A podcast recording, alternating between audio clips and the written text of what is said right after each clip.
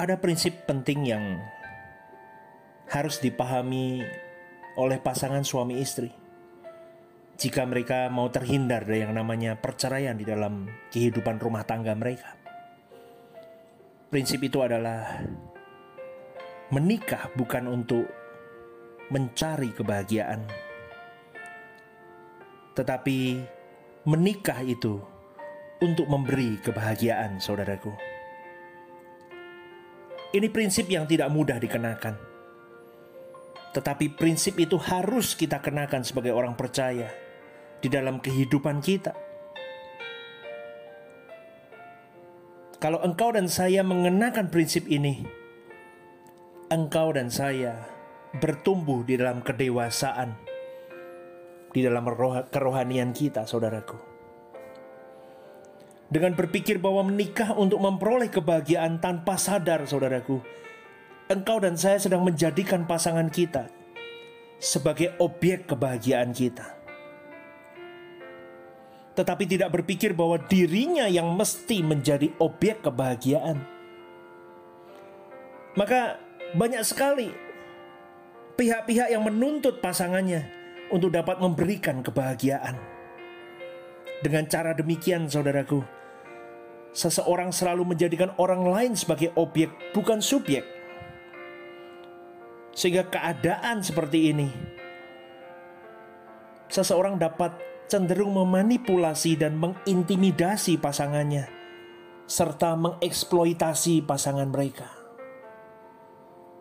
Maka, ini sangat berbahaya di dalam pernikahan Kristen. Jika ini terjadi, saudaraku, maka penghargaan yang tak pantas tidak dapat diberikan kepada pasangan kita.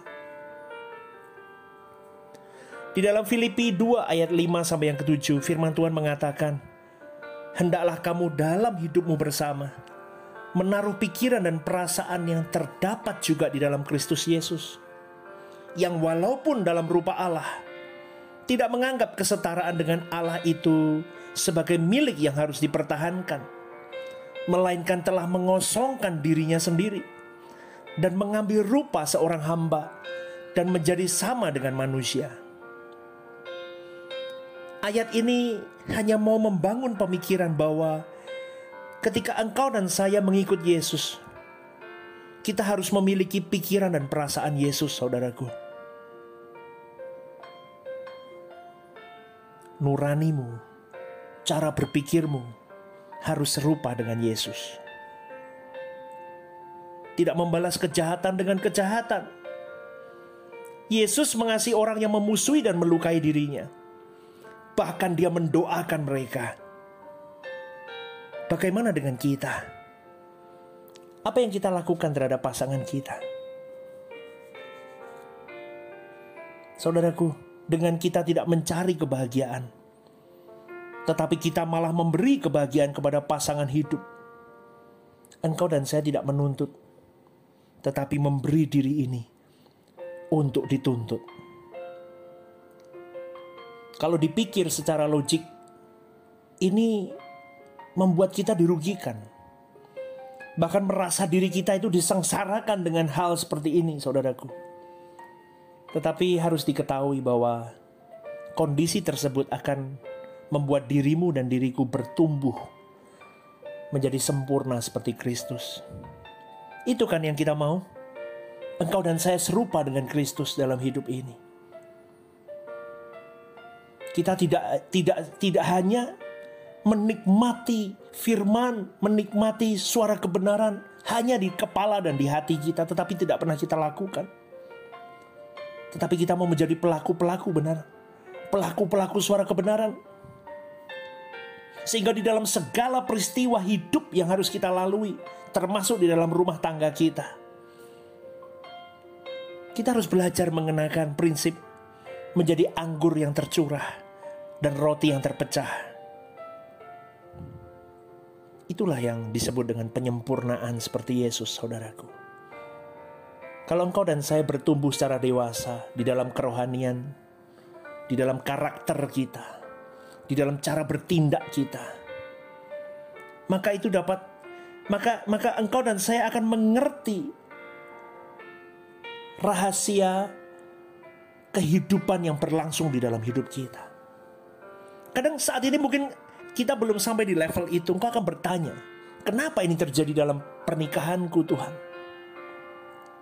Tetapi pribadi yang dewasa, dia tidak mencari kesalahan pasangannya. Dia tidak menuntut pasangannya. Dia tidak mempersoalkan kenapa Tuhan lakukan ini di dalam keluarganya. Tetapi pribadi yang dewasa, dia akan tinggal duduk tenang di kaki Tuhan. Dia mengintrospeksi dirinya. Apakah yang harus aku perbaiki dalam hidupku, di dalam pasanganku ini, dalam keluargaku ini? Aku tidak boleh menyakiti pasanganku. Aku tidak boleh menyakiti Tuhan. Aku harus tuntut diriku untuk menjadi lebih sempurna di dalam berkarakter, bertindak tanduk.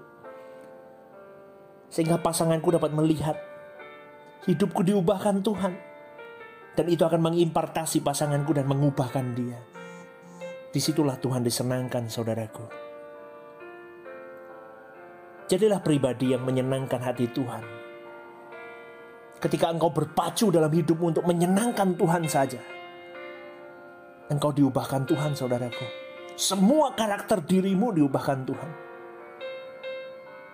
Prinsipnya, jadilah berkat bukan maksiat di dalam keluargamu. Dan jadilah pribadi yang memiliki kepribadian agung seperti Yesus. Meskipun engkau jatuh bangun di dalam proses itu, ayo kita berjuang. Saya berjuang, Anda berjuang.